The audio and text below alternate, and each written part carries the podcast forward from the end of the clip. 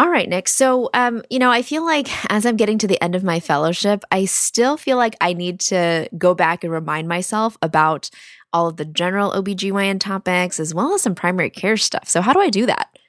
Yeah, you know, our friends at the OBG Project actually have a new sister website that's come out called the PC Med Project or the Primary Care Med Project um, that focuses in on a lot of things from medicine that we may have forgotten and probably that our family medicine and internal medicine listeners completely remember, but they just need a better resource to be able to get those bullet pointed summaries. Yeah, as I'm looking through this website, I see a ton of great information. It looks like they've also broken this down into specialty areas. So, not just your normal alerts and things like that, but also looking at review of cancer screening, if you need to like look at some endocrine topics, even some dermatology topics. This is really great for anyone who wants to review some of your basic primary care subjects. So definitely check out the PC Med Project at pcmedproject.com. But if you're an OBGYN resident, remember too that you can get the OBG Project and OBG First, as well as that resident core curriculum, absolutely free, heading to our website at www.creogsovercoffee.com, checking out our sidebar and getting signed up.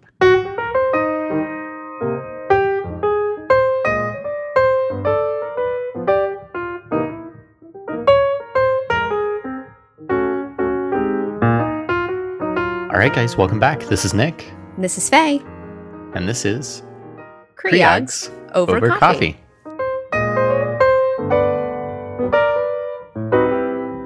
So, guys, today we have with us two very exciting guests to talk to us about inflammatory bowel disease and pregnancy. So, first with us is Dr. Rachel Madding. Dr. Madding, welcome to the podcast. Thank you. So, Dr. Madding is a second year resident at Oregon Health Science University. And uh, we also have with us Dr. David Abel back again. Welcome, Dr. Abel. Thanks so much. Thanks for having us. And Dr. Abel is, is, an assistant professor of OBGYN at the same institution. Yeah, we're super excited to have you guys today um, to talk to us about inflammatory bowel disease and particularly inflammatory bowel disease in pregnancy. Rachel, we understand that you are a budding expert here. And so we want to ask you first what are you going to take us through today? I don't know if I would call myself a budding expert, but I certainly have learned quite a bit. Um, so, first, we're going to start with a definition of inflammatory bowel disease, bring you back to those medical school days a bit. As is typical, we counsel patients about a medical condition. So, we're going to discuss the effects of the condition on pregnancy and vice versa. Then we can delve a little bit into the medications that can be used during pregnancy to treat IBD with a focus on the biologics, which are being increasingly used over the past few years. We will touch on mode of delivery in this patient population. And finally, we will mention the importance of preconception counseling.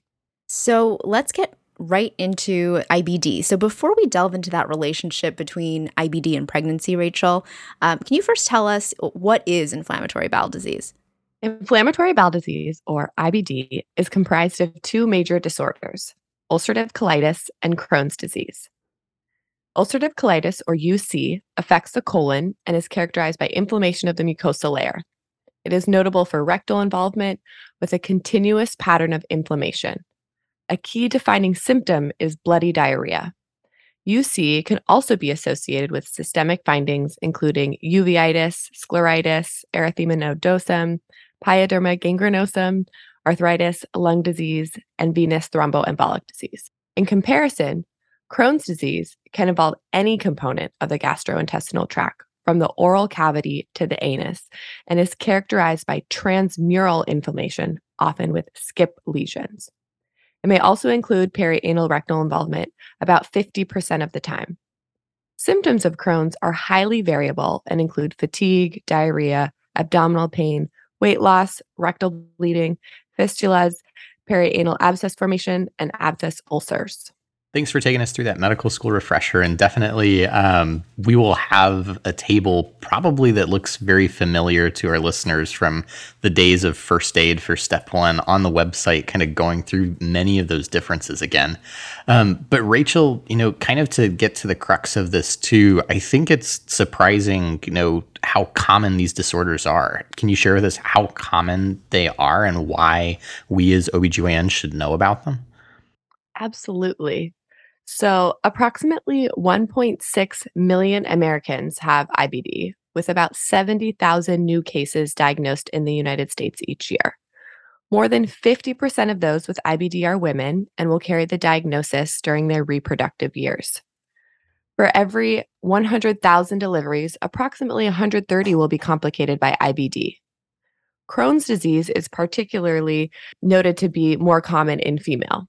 Therefore, it is important for women women's healthcare providers to be knowledgeable about the diagnosis, prenatal counseling, and obstetrical management.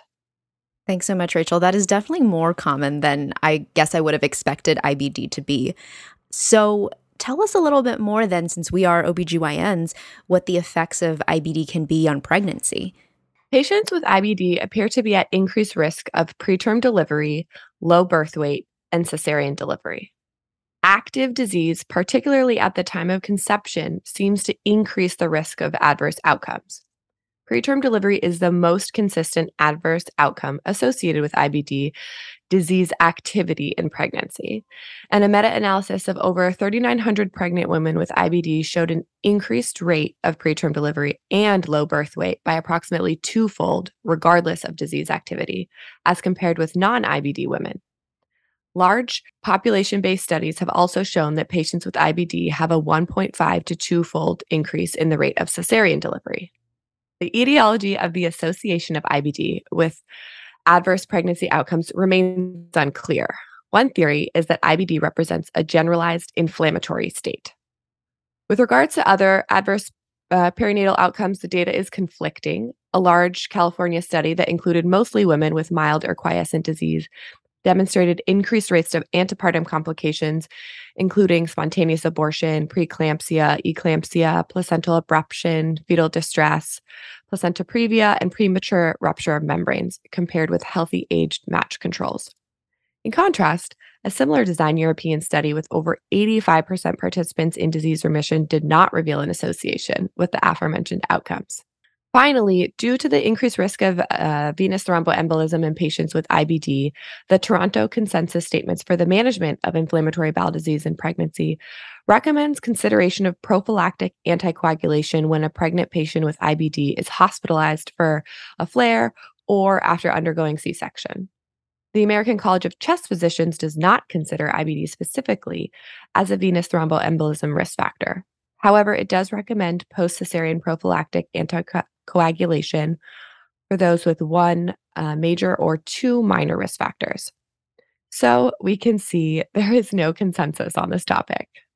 Well, that's unfortunate. Um, we always love consensus, but we never seem to arrive at it in high risk pregnancy conditions, you know. But um, why don't we shift, though? Maybe there's something that's a little bit clearer. Um, what about the effects of pregnancy itself on inflammatory bowel disease? Yeah, that's a really great question. So, the risks of having a flare during pregnancy in patients with quiescent disease is similar to the non pregnant patient. For those who conceive when their disease is quiescent, which accounts for almost 80% of patients, their disease tends to remain in remission throughout pregnancy and postpartum. Among patients with Crohn's disease who conceive while their disease is active, the disease goes into remission in one third, remains stably active in one third, and worsens in one third. It has been noted that patients with UC in pregnancy often have more active disease compared with Crohn's disease. There are two hypotheses for um, why this phenomenon may be. First, the placenta secretes pro inflammatory cytokines that seem to have more of an influence on UC.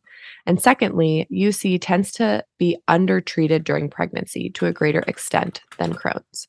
Thanks so much. So, Often, one of the most important issues when caring for our patients with inflammatory bowel disease, um, and often the issue that patients are most concerned are most concerned about, is the medications that they're using and the effects of the medications that they're using, and how that can affect the pregnancy or their fetus. So, can you talk to us a little bit more about that? Definitely. It is not uncommon to see a patient for a preconception visit or new OB visit who's been told that IBD makes their pregnancy extremely high risk, which can lead to unnecessary anxiety. As we discussed, patients need to be aware that the greatest risk to their pregnancy is active disease at the time of conception. So, discontinuing their medication during this time can have adverse effects. The patient may self may self discontinue, but in some cases, we see other providers discontinue certain medications. This is where a provider to provider discussion can be helpful and educational reg- regarding the importance of continuing these medications. When counseling patients, providers should be aware of the pregnancy and lactation labeling rule, uh, PLLR, which took effect in June 2015 and replaced the highly ineffective letter category system. Still, the letter categories are often discussed among provider and patients and noted in the literature. Perhaps the most important concept regarding the use of medications during pregnancy to treat IBD is that most of these medications are not associated with congenital anomalies and adverse perinatal outcomes. There are several classes of medications, including corticosteroids, which are used to treat flares mostly, aminosalicylates, antibiotics, immunomodulators, and biologics. First, we'll talk about aminosalicylates, which include sulfasalazine and mesalamine, which are commonly used to treat UC to reduce intestinal inflammation. Although not associated with fetal risks, they may increase nausea and GI um, upset or cause reflux in pregnancy. They should be given with at least two milligrams folic acid during pregnancy because of the antifolate effects. Antibiotics, including ciprofloxacin, which recalls the fluoroquinolone, and metronidazole, are primarily used for flares and complications such as pouchitis and perianal disease. In a prospective study of patients exposed to fluoroquinolones during pregnancy, the rates of major congenital malformations did not differ between the group exposed to quinolones in the first trimester and the control group. However, it has a high affinity for cartilage and has been associated with arthrop- arthropathy in animals and human case reports. Immunomodulators, um, which is another category, are primarily used to maintain remission and comprise of medications including thiopurines, azathioprine, um, and 6-mercaptopurine, um, which is often referred to as 6-MP, uh, as well as cyclosporin, methotrexate, and thalidomide.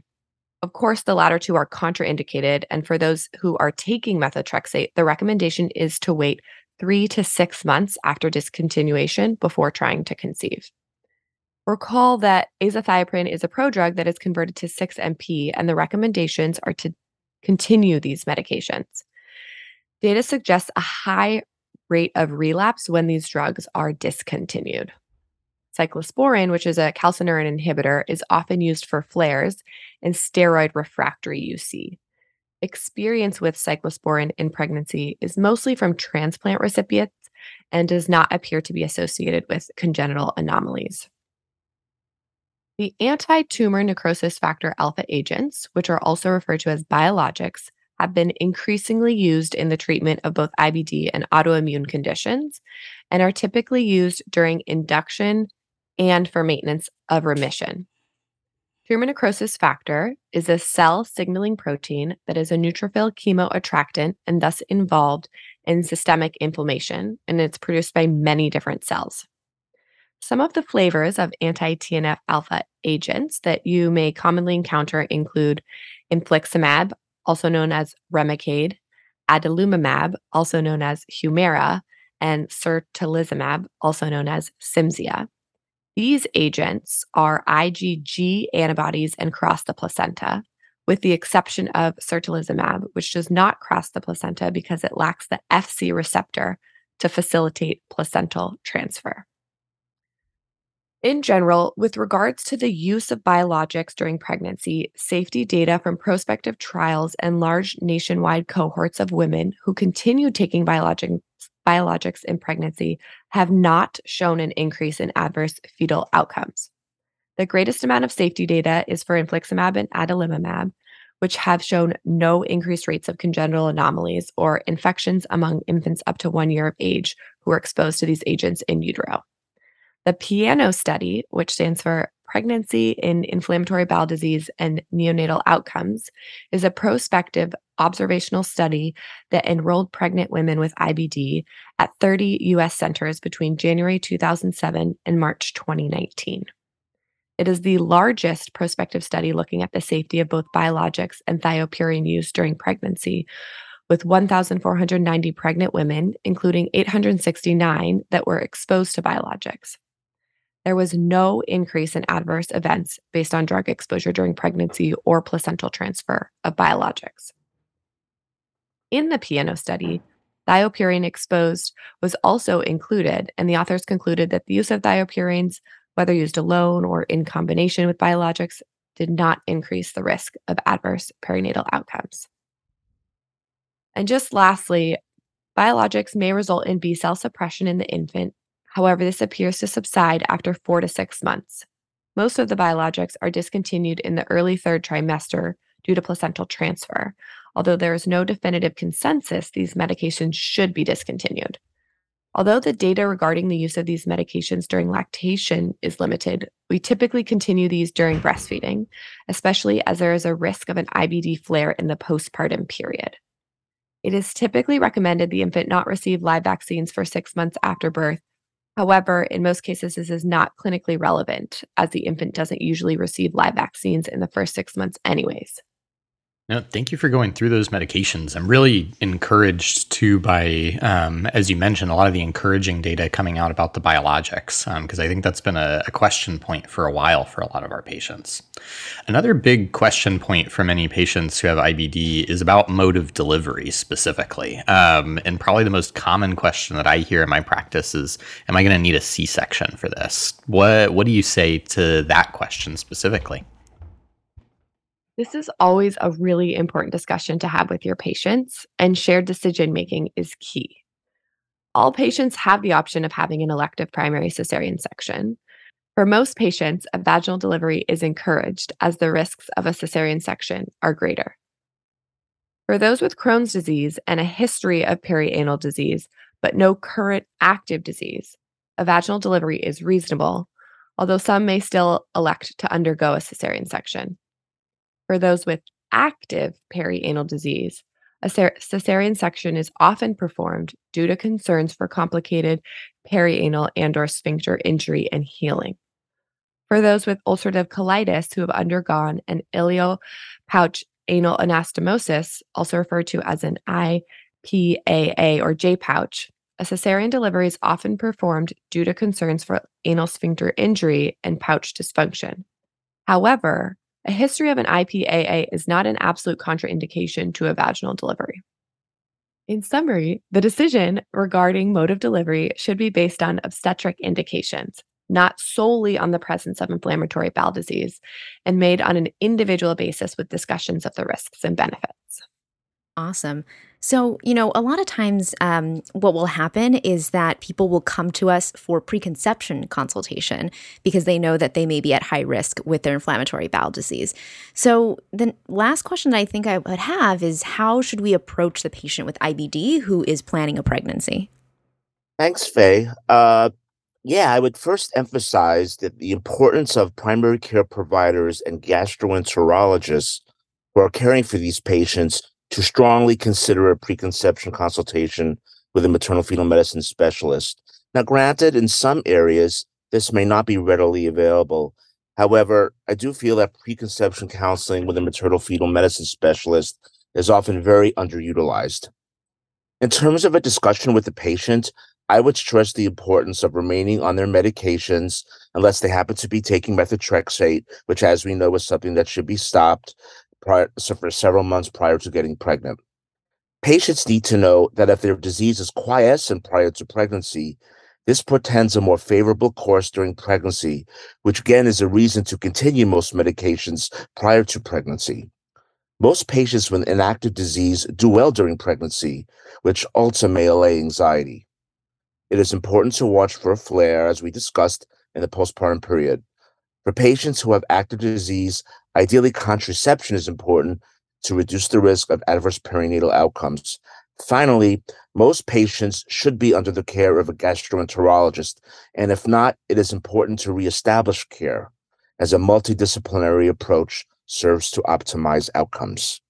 Well, perfect. I think that also just really rounds out a lot of the discussion that we've had today. Um, and then Dr. Madding and Dr. Abel, you've also given us a really phenomenal list of references as well as that table that I mentioned earlier that are going to go on our website. Um, thank you both for joining us today and sharing your expertise. Thanks for having us. Yeah, thank you. And thanks, Dr. Madding. Yes, absolutely. Thank you both so much again for coming onto this podcast and for sharing your expertise. Uh, but I think this brings us to the end of this topic episode. So once again, this is Fei. This is Nick. And this has been Creogs Over Coffee.